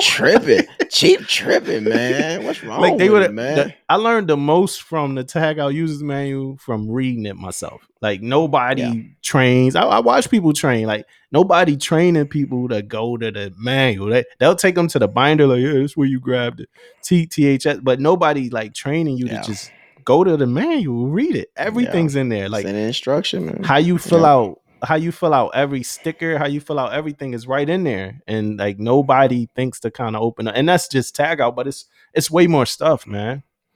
But let's get into something real light, real quick, man. Because we never talked about the Army-Navy game. Oh man, dude. Let me tell you about this Army-Navy game. And this has been on my, you know, grinding on my screws for a long time when it comes to the Navy game. And I'm not even talking about the Army, the Navy, the way the Navy plays football for years and years. And matter of fact, let me back that up. Hey. All you officers out there that went to the Navy Academy, I'm not bashing the Navy. I just want to talk about this football game. Fuck it, man. Bash it, man. They'll be on here, man. No more disclaimers, man. I'm not giving nobody disclaimers. Take it how you take it. Yeah, they never jumped on here and hollered at us and talked to us, but I bet they'll be ready to go at my head when I'm talking about the Navy. Take it how you take it, man. We're not giving no more disclaimers, man. But check this out. If the Navy football team through the damn ball, they'll probably be all right. Why are we running? We need 20 yards, 15 yards, 10 yards or a third down play, and we are running the football. Who does that besides the Navy? Probably nobody. Come on, man. We have to have some type of passing plays in the game. If I'm telling you every play that I'm going to run the ball, I'm going to put 9 to 10 defenders in the box to stop you from running the football. Come on, man. That's like football 101. I'm going to put more people up there to stop your people until you throw the ball. When you start throwing the ball, then you make me start thinking as a defense. I'm going to start thinking now. But in the Navy game, man, hey, go back and check that game, man. They ran the ball almost every time, and it was like painful to watch. Painful. What? How many points they had in the game? Like 5? 0. No, they had 0. Yeah, they got shut out. Oh my god, it was 0 to 15. It was 0 to 15. Yeah, 15. Now, yeah, that's what it was. But come on, man, and I'm telling you, and I know how painful that was to everybody who was watching it, because I'm a Navy guy and I always want the Navy to win and everything. But that was so painful. Like, come on, man, dude, give me. And then everybody, like, you know, is in the Navy on Facebook. They talking like, go Navy, go Navy, go Navy. Did you guys already know who's going to lose that damn game? Because I did. You know what I mean? I've been watching it for a while. So you saying they trash this year? Oh, trash. Oh, yeah. Oh, yeah, they trash. And I knew they was gonna lose that game, but trust me, I'm always gonna root. I'm always gonna go Navy, but hey, I knew they were gonna lose. But the Army wasn't really doing anything that was either. They scored like a field goal or something in the second quarter, and then they scored 12 points unanswered in the fourth quarter. And that was it. Yeah, that's the only thing. It wasn't nothing major. Navy went through four quarters with they went through 4 quarters with 0 points. I mean, they never gotten a field goal position or not? No, man. None, man. They probably wouldn't even. They probably wouldn't have kicked the field goal. They probably would have ran it again. Yeah, I mean, now historically, the Navy, you know, has more wins than the Army. Yeah. Like 60 wins. I think Army got like 49, something like that. But this year, man, it wasn't the Navy's year this year, man. No, it most definitely would. And so if anybody want to, you know, talk to us about that, about the Navy run attack, man, please, you know, hit us up, man. I want to know more about the run attack. That run attack. You know what I mean? That's all we. Did your team win this game? Did your team win just today? I ain't look at the stats. So right now, I think the headlines is. Did y'all win? I think the headlines right now is like. Did y'all win? I think the headlines right now is 49ers upset Arizona Cardinals. Oh shit! Y'all won. Yes, right. We won, man. Okay, we actually beat them pretty convincingly, man. I just want you to know that, like, because the 49ers are one of them teams, man. We're not this good this year. I'm telling you, the reason why is because we are hurt. A lot of people are hurt this year, but I'm here to tell you, man, we still got a pretty good team, and we'll be back in the thing next year. I mean, I saw your Niners video you did. Your Niners, yeah, man. Your Niners, I came back, worldwide, man. Worldwide Niners Nation or whatever it's called. Yeah, man. You hit me up, man. You throw a little shade at me, man. I ain't gonna talk too much about it, man. You throw a little shade when you say it was hard for me to talk about the Niners, man, with that record, man. So, but I ain't gonna talk about that too much, man. I know it was hard. I know you had a tough time, man, bringing it back. But I mean, it takes a brave man. You know what I'm saying? Yeah, man. Turn that mic on and turn that video on and, you know, talk about things like that. So I commend you, you know what I'm saying? I can't, you won't see me doing, you know, any videos about the Eagles anytime soon. I don't even watch football though. I stopped watching the last football game I saw was the Eagles Super Bowl game. I'm thinking about going back to watching football, but I haven't watched a football game in a long time. Yeah, man, I'm a big football fan, man. I'm always watching college. I'm an Ole Miss fan, and I'm a big-time 49er fan. I'm just a sports fan, period, though. I like a lot of sports, you know, basketball, you know, baseball, golf. I like everything, man. I always love football, but it got weird to me after the Kaepernick nil. Some stuff got weird to me there. I fell back off of it. But I'm thinking about gradually kind of getting back into it, watching it. Just some of the ways that, you know, some things were handled. I just didn't really see why I need to watch it. You know, I could watch college football or something like that if I wanted to get, you know, football, my footballing. or whatever. So yeah, that's true. I mean, they get a little crazy back then, man. But I mean, but that's how it's been, man. Like in the last a year or two, man. Like everything been getting. I ain't gonna say two shit. Probably last 3 years, 4 years. Like everything been kind of crazy with, you know, with football and you know kneeling and sitting and all type of stuff for the anthem and how people portray what it means when somebody do this, what it mean when they do that. They freaking spitting on the military. If they do this, they do that, man. It's a lot what was going on.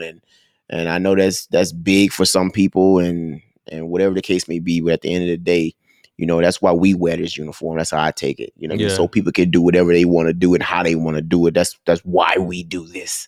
Yeah, so me you know, being in the military, I felt like people of like the masses completely disregarded him saying that he spoke with a military member before he made his decision, and they kind of gave him advice of what to do. I always feel like civilians like completely forget that part of. I don't want to go too deep in this story, right? But I always feel like civilians completely forget that he said he spoke with a vet or something like that, and the vet gave him advice. Like it was crazy, man. It was crazy. I mean, I know, I get it. You know what I mean? I get it. You know, people want to represent, you know, military and things like that. And they think however they want to think, but you're right. He got advice, man. Cause you know what? And I'm going to say this before we get off this topic, cause I don't want to get too deep into it too. But what happened was, and you guys can call me out on this, I don't care. The first time he did it, he sit. He didn't kneel. He sit down. We're talking about Kaepernick. He sit down. Then he got advice from this veteran that told him, well, don't sit, kneel. Yeah. So he started kneeling every time after that. You know, he got the advice, and yeah, man, it was crazy. But the thing about it is, man, he said why he was doing it, and people still didn't understand that. Yeah, so, he said why. Yeah, it was kind of like everything was available. It didn't matter. People still disregarded. It. That's the weirdest part about it all to me. You know, and people will listen to us now and then disagree with some of what we saying. Yeah, and we dancing around it. We trying to dance around it, but like the weirdest right now part we still dancing around it. Yeah, we still trying to dance around it. But the weirdest part was he explained everything, and people still like, yeah, you know, it's like, damn, why don't you ask me if I'm offended? Like, I am a military member. You know what I'm saying? I'm not. I definitely wasn't. You know, oh man, he's disrespecting the flag. All right. Let's like, we gonna get it till we get to this. I mean, this what we, you know, so this what we came here to do. You know what I'm saying? Man. But this is what we came here to do. But I ain't feel disrespected at all. You know what I mean? Yeah, me either. You know, but if you did, you know, matter of fact, check, man. If you did feel disrespected, this is something I want to talk about. So if you felt disrespected, we could do a special episode where we kind of talk about this and figure out, you know, why you felt disrespected as an armed service member, or leave a comment. I want to know how that affected your heart. You know what I'm saying? How what he did, you know, even after speaking to a vet and going off the vet's advice, how that affected your heart. I'm interested in that, like, because me too, man. I really am too. Yeah. And we most definitely get on here and talk about it, man. Like, I most definitely, like, if you got any questions, any comments, you put them on there and we will answer it, or we'll bring you on, whatever the case may be. Just get on there and holler at us, man. Yeah. So I know you probably was expecting, you know, a couple $1,000, you know, from the stimulus. You might have felt like it wasn't enough. I don't know what how you felt about it, but, you know, that's been delayed. El Presidente brought that thing to a halt. You know what I mean? Yeah. What's your take on that? Yeah, man. So, the truth about it, man, I was going to invest all that money, man. But, you know, from the take I got on it, he's putting at a halt to he want more. Now, I'm not sure. I haven't gotten the details about reading it, but I heard something about he want $2,000 per adult or whatever. And I guess, you know what, Democrats, what I hear too, is all about it. Okay, yeah, let's do it. And when they try to do it, Republicans shot it down. I could be wrong about that. So, you know, but that's what I heard anyway. That's what I read a little bit about it, but I wasn't sold on what was going on. So, but yeah, I know the president had put a halt to it all, man. That's the end of December, so probably not gonna happen anyway till he go out of office now, man. I don't see that happening now. You know what I mean? With that, because now you got to go back into meetings. You got to go in there and retool the whole freaking bill and all type of stuff. So I'm sure. All right, check. So it's a lot of elements to this bill, right? It's a whole lot of different things and different places the money gonna go. But let's specifically talk about the $600 that they were talking about going to single people. Let's just talk about the $600 for a second. And I know, like, I know that could be a problem with media, because media picks like one thing to talk about, right? So I acknowledge that, you know, the money is for multiple things. I acknowledge that there's more money toward unemployment until around like March or something like that, like $300, stuff like that, right? But let's specifically talk about the $600. Do you feel like $600 would have been enough for a single person without children that's been going through this for about 9 months? Man, $600. I spoke about this before with people just sitting around a table, just was chatting about it. Man, $600 is nothing. And I was thinking about, I would put myself in that position as being in the military. Don't affect me as much. But someone who's been like in and out of a job, got rent to pay, got bills to pay, all this type of stuff, man, $600 is nothing. I mean, I don't know what to do with $600. Not even talking about where you stay. If you stay in California, man, that's like, you ain't finna do nothing with $600. Yeah. Nothing. I just don't know. Being single out there right now, what $600 will do for you. Now, with that being said, it's a lot of people out there against the $600. Right. But check this out, people. Everybody out there, check this out. We are in a pandemic. People are not working right now. Someone has to do something. The government has to do something. I hear a lot of comments. People freeloading. People doing this. People doing that. Guess what? What they going to do next? Going to be breaking into buildings. People going to eat. People going to starve. And guess what the next thing going to do? They're going to eat.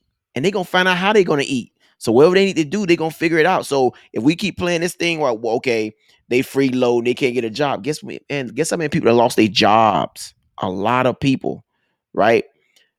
I don't know what $600 will do. That's my opinion, man. I don't know what $600 will do, but I know it depends on where you stand at. $600 is not enough to do anything. Yeah. So that's my take on the $600. I just, and that's a lot of takes. People, you know, feel like people need to pull themselves up by the bootstraps, and you know that whole way of thinking, go out and get it. You know, everybody else going out and getting it. And that's, you know, one of the more popular ways of thinking in the last few years is like, what's your excuse, kind of. You know what I'm saying? That what's your excuse mentality. From what I know is that, you know, some things that affect you in more ways than one. So you got psychological effects that come with certain things that's shocking. You got physical effects, and you got some health. You know, some people go through health stress, you know, shit like that. So you can't take some of these things for granted. You know what I'm saying? You know, just a simple, you know, my mom, she was involved. She got hit by a car some years ago, and that's had long-term effects on her. You know what I'm saying? It wasn't just she got hit by a car. She had to go through a little bit of recovery and boom, boom, boom. That had long-term effects, man. She'll never be the same after getting hit by that car. Yeah. You know what I'm saying? And it wasn't like she got flipped in the air, nothing crazy like that, but something happened. She was physically damaged from that, but it also has some psychological effects. Those things affect you more than, you know, people think. So I'm not one to judge why somebody needs money or what, you know, what they got going on. And I mean, that might be a liberal way of thinking, but I too feel like $600 ain't a lot of money. Yeah. Just because $600 ain't a lot of money. And I mean, they give us these things to like strengthen our economy. They give us these things so we could put it right back into the economy, most whatever. Definitely. Like, that's what these things come for anyway. So I can't judge. I'm not judging none of that. Like, that's just, it is what it is. Just $600 is not what it is though.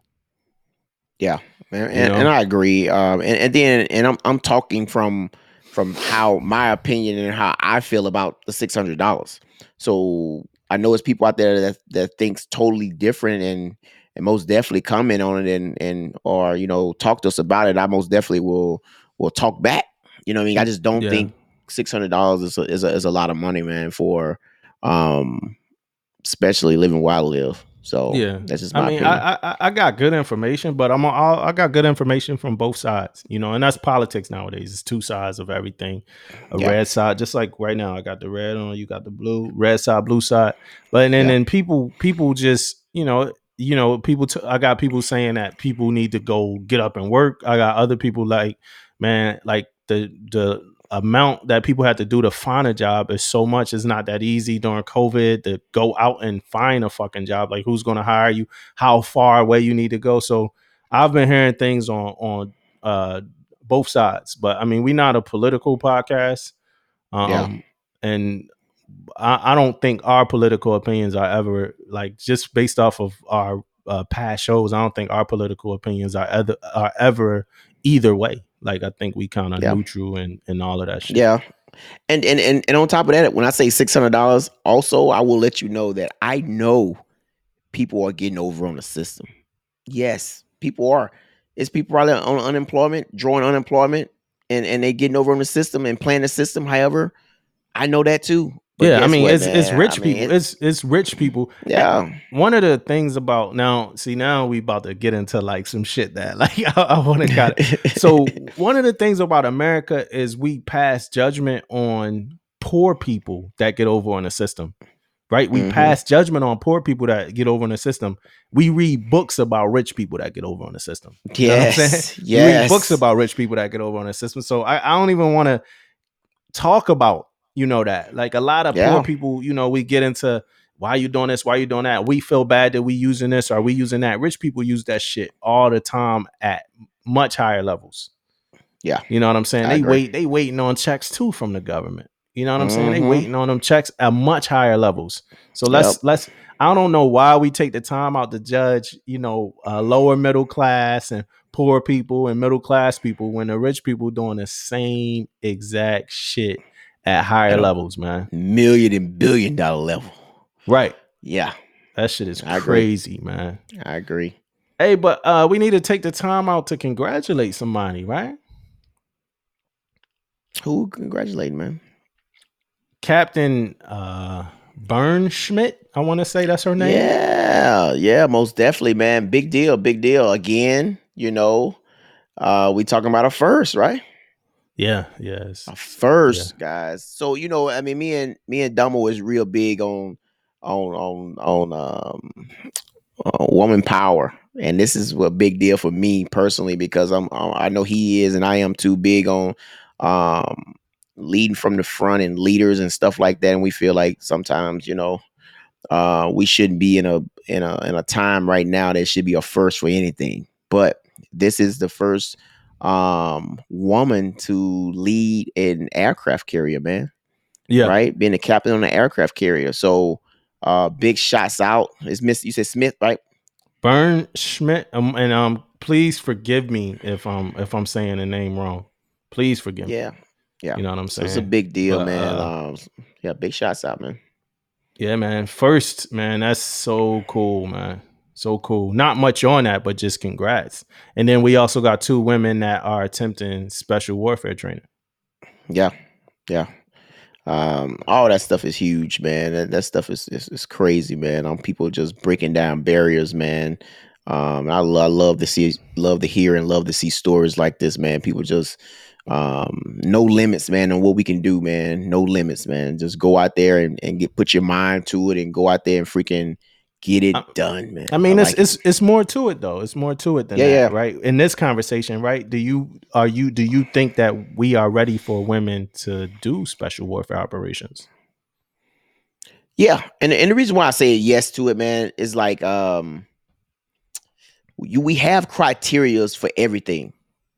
If it's supposed to be so hardcore, and we put the criteria there for it, and a woman passes that criteria, guess what? We're ready for it. Yeah. Right. And that's how I look at it, man. Like, we have a standard, and they pass that standard that every guy passes to make it, guess what? We have to freaking be ready for it. We got to be ready for it too, because it's going to happen. It's happening now, man. They won't be the last. Trust me, they will not be the last.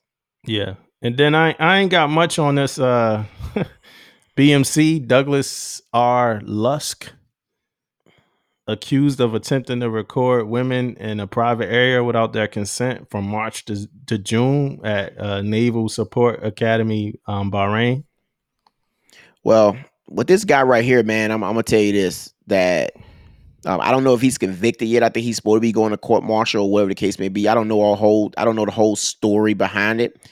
But if he is convicted, he's not a chief, for one. He's an E7.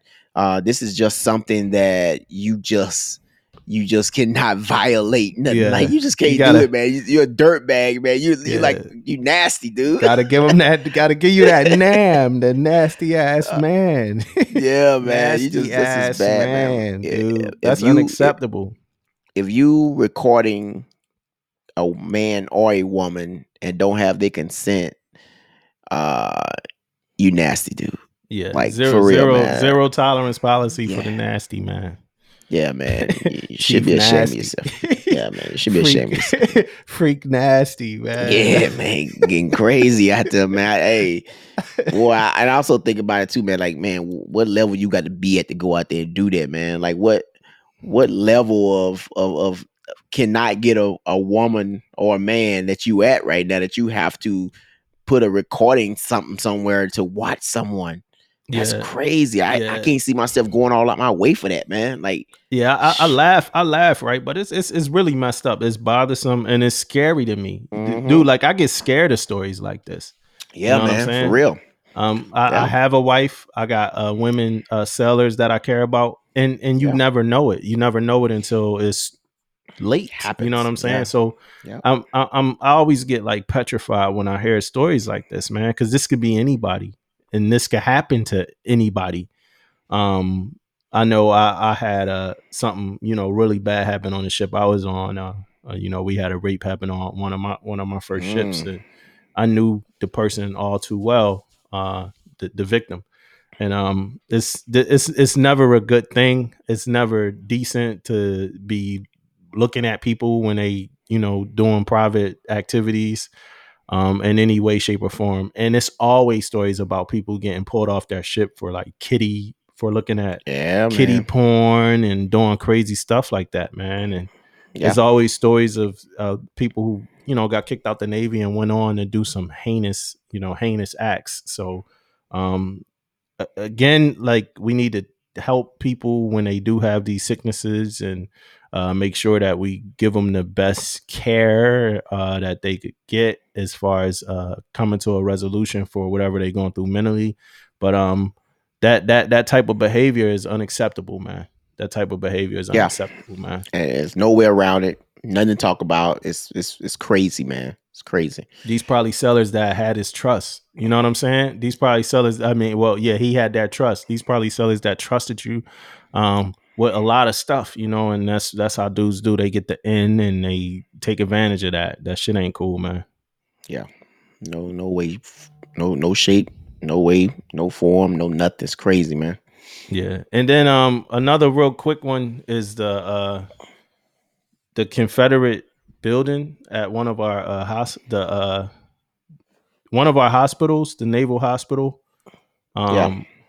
Is the VA has a hospital named for a slavery supporting Confederate doctor, and it won't change, right? So it's I'll give you this really quick piece from military.com. While the Pentagon faces a new congressional mandate to rename bases honoring Confederate generals within 3 years, the Department of Veteran Affairs has no plans to do likewise under President Donald Trump. VA Secretary Robert Wilkie says, and that includes the Hunter Holmes McGuire VA Medical Center in Richmond, Virginia, named for a Confederate doctor with a troubling racial history. So they say they're not going to change the name.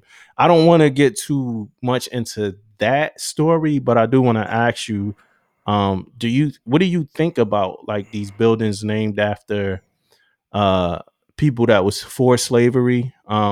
So I'm separating the Confederate soldier part right now out from what I'm asking. So I'm asking you, what do you think about buildings that's named after people that supported slavery? Do you think that it just doesn't matter, or you think it is something necessary that we, you know, we rewrite that history, or we change the names of those?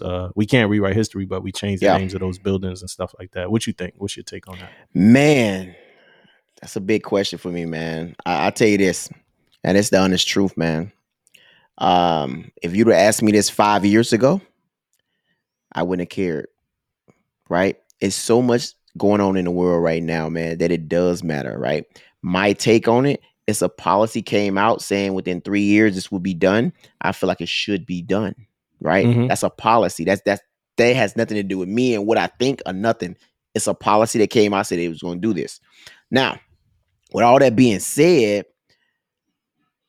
I don't even know about how much I really care about things, Confederate stuff and people changing the names and all this type of stuff, because I am a big fan of knowing where you came from. You know, however the saying go, knowing your past will help you in the future and all this type of stuff. I want to know my past. I don't want it to go away. I don't want it to be like, no one to throw it away and my kids don't know about it because this how it was before and all that stuff, the history behind all slavery, behind Confederate, behind all that stuff. I really don't want a lot of that stuff to go nowhere because I want my family to know about it. I want my kids and their kids and their kids to know some of this stuff happened, you know, and I feel like it'll make you stronger knowing this stuff. I don't know, man. I don't agree.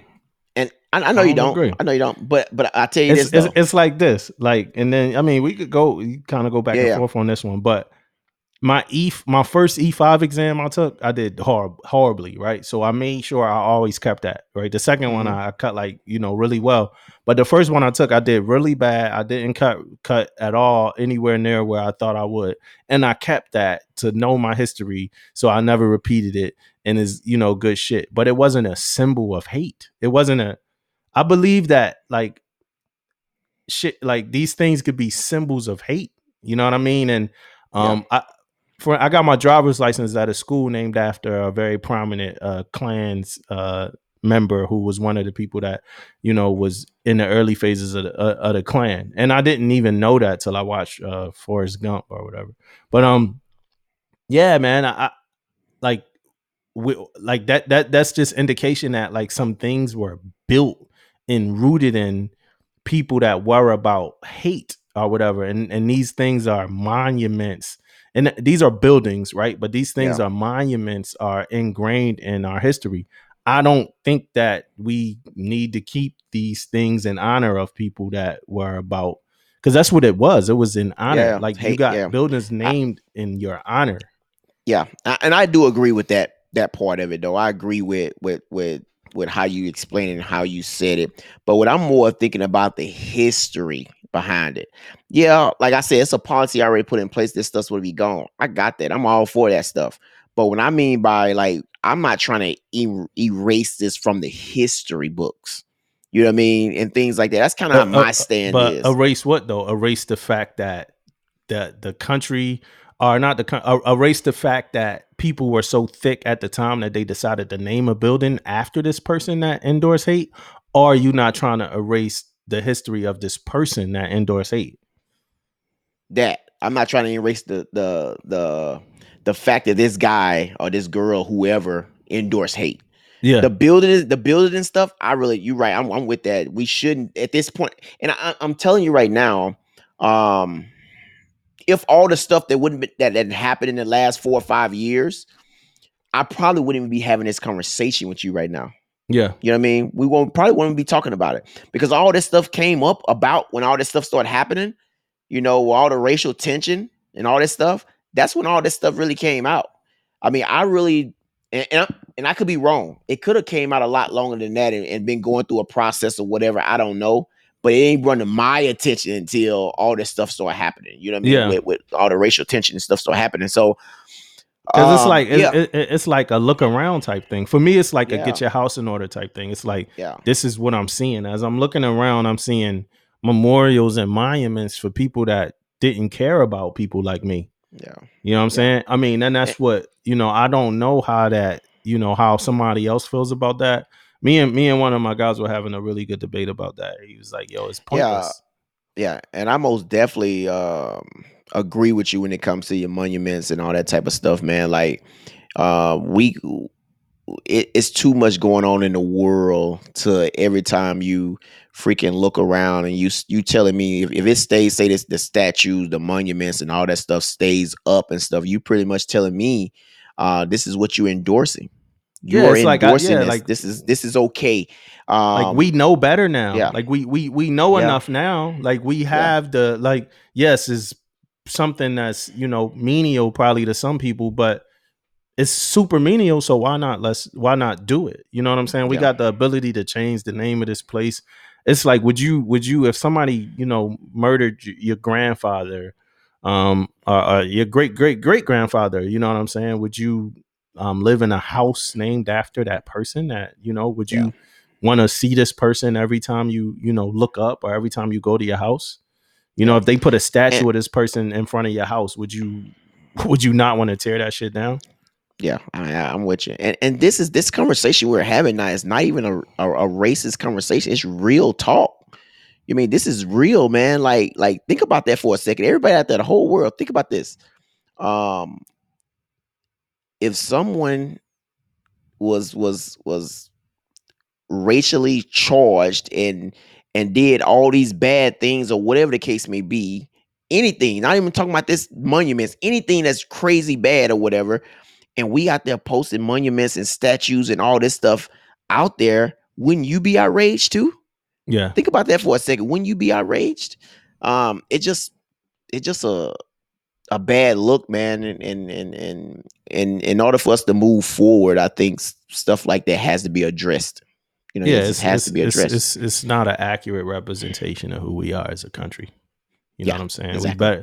We better than some of that stuff. So we don't have to, you know, continue to look at, you know, some of that stuff. That's like what grainy history seated in like really nasty history type stuff. So, I mean, again, that's my, you know, we probably came around with a lot of, you know, takes today that some of that stuff got to do with like politics. Some of that stuff got to do with race. I'm sure we'll have some people disagree with a lot of stuff, but I mean, that's just how, you know, we feel about some of this stuff. The last biggest but again, before you move forward again, I do not want to take this out of the history books though. I most definitely want people to be educated on it. Oh yeah. No, yeah, that's not even in the question. Let's keep all of our history. Let's keep it all. And let's write some more stuff that we forgot to write. Yeah, most definitely. Let's write some more stuff that we forgot to write. But Fort Hood. Oh yeah, so they finally. When I was reading a little bit about the Fort Hood thing, it seemed like they finally about to do something about this. What, the senior enlisted guy, I don't know his name, but the senior enlisted guy that was there, I guess they finally finna. Did they fire him already? Is he already fired? I know they looking at. They looking at the situation right now. So I'm gonna tell you this, man. Fort Hood, anybody who has worked there. He got suspended. Okay. So if anybody that's been in Fort Hood for the probably last couple of years should be probably fired already. If they're senior enlisted or senior officer, whoever, they probably should be fired right now, man. Like regardless of them knowing anything about it, that's your base, you're in charge of it, you're accountable for whatever happens there. And how much shit been happening on that base, I feel like no one should have a job there. Still, they should bring in all new people when it comes to that. So I think his thing was more about some sexual language. He suspended. No, it wasn't. Yeah. They said it wasn't race, gender, sexual orientation, or sexual harassment. It was direct talk that got to do with formations. But it just shouldn't be his level. Like he just stepped. Like from what it's looking like, he just stepped. Down in his level, he didn't even have to go do that or whatever he was doing, but it didn't have anything to do with race or anything like that. But but Fort Hood, why you say that the people need to be fired? because of a lot of stuff that's been going on Fort Hood, right? What all did happen on Fort Hood? Dead bodies, right? Rest in peace to Vanessa Guillen happened. And then while they were looking for her, they found other bodies buried. Other bodies, come on, man, that's too much going on. Ain't no way anybody should have a job on that base, man. I mean, come on. Yeah, we at least need to do some type of restructuring. Yeah, just to start over, just to get it back on like on the right track, man. Like, good gracious, man. Like, man, it's a lot of stuff that happened on Fort Hood, man. Like, especially when like the Vanessa thing, and then they find all those other bodies, man. Come on, something is going on that base, man. I never been there before. I'm sure it's a huge base or whatever, but man, we talking about people going missing that was there. And they found the bodies of people that's been listed as missing. They found them on that base. What should be the safest place, most trusted place that a service member could be is their base. Like that's sick to me. Another thing that scared the hell out of me. You know what I'm saying? We got young sellers walking around every day just trying to get Wi-Fi from the exchange or something like that. You know, who knows what could happen? Again, a lot of these things come from people that trust these people. Like, a lot of these things are coming from people that these people trust. Yeah. It's crazy. You know what I'm saying? This is a new thing. We never really kind of talked about this, but did you see the review that showed, it said they did a IG investigation on racial disparities in the Air Force. And it's a 150-page report that was released on December 21st showing widespread racial disparities in the Air Force with Black airmen. So Black airmen reporting distrust within their chains of commands. And that's, I don't want to downplay that, but I would say that's, nothing new. You know what I'm saying? For somebody to say they don't trust their chains of commands. But this... this review, it cited a whole lot, man. It like almost every single category is cited some disparity as far as race, but it couldn't cite any other reasons but race. And it's a 150-page inquiry. I'll read you like the first part of it, the first highlight of it. Yeah. It said, this independent review confirmed racial disparity exists for Black service members in the following areas. Now check this out. Law enforcement apprehensions, criminal investigations, military justice, administrative separations, placement into occupational career fields, certain promotional rates, professional military educational development, and leadership opportunities. That's damn near every category that you could have. It says, while the data shows racial disparity, it does not indicate casualty. Data alone do not address why racial disparity exists in these areas. And then it gets more into, again, it's 150 pages, man. And it just gets into more of that just racial disparity, man. So it's definitely, I don't have a book for this week, but that's definitely probably a good read for somebody. Yep. Whether you, and I know people, will argue it because that's what people do. People argue reports of racial disparity. Find logical reasons, what are these guys doing? And I'm sure the IG busted all that information down, and but I'm sure it's who did the report and all that type of stuff. I'm sure it's going to be people, another thing created to cause division and separation, but we do got to acknowledge sometime this stuff exists. Like, these disparities exist a lot. It's personally, I've never came across any adversity based off of my race since I've been in, but I've spoken to people that said they have. Yeah, I haven't either. I mean, I'm from Mississippi, and have I been in a predicament because of my race? Yes, but I haven't since I've been in the Navy, though. Yeah, it wasn't in the Navy. I've been in a predicament in Philly as well, and that's Philly. It's crazy. Yeah. It's Philly, but we've been in a predicament too, but not in the Navy. Yeah, I haven't. Not in the Navy. But again, like I said, I do know people that said they have.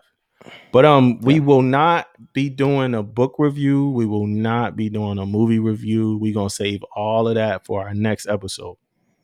Yeah, man, we're gonna end this. We're gonna hit you guys with a special episode coming up, man, because it's gonna be the last one of the year, man. So it's not gonna be necessarily, you know, we trying to hit up topics and all that stuff. We're just gonna talk about, you know what I mean, all the things that we done this year, some of the key points and some of the things we done talked about. Man, we're gonna try to make it real fun, man. You know, and hopefully we get some comments to talk about also, you know what I mean? So it's gonna be real fun. We might call some special, it might be something special. So, you know, we'll see about that. But thanks for listening to Permission to Speak Freely. I'm Damo. And I'm Damon. I'll let your boy Navy do something about that freaking run game and throw the ball. I'm out, man.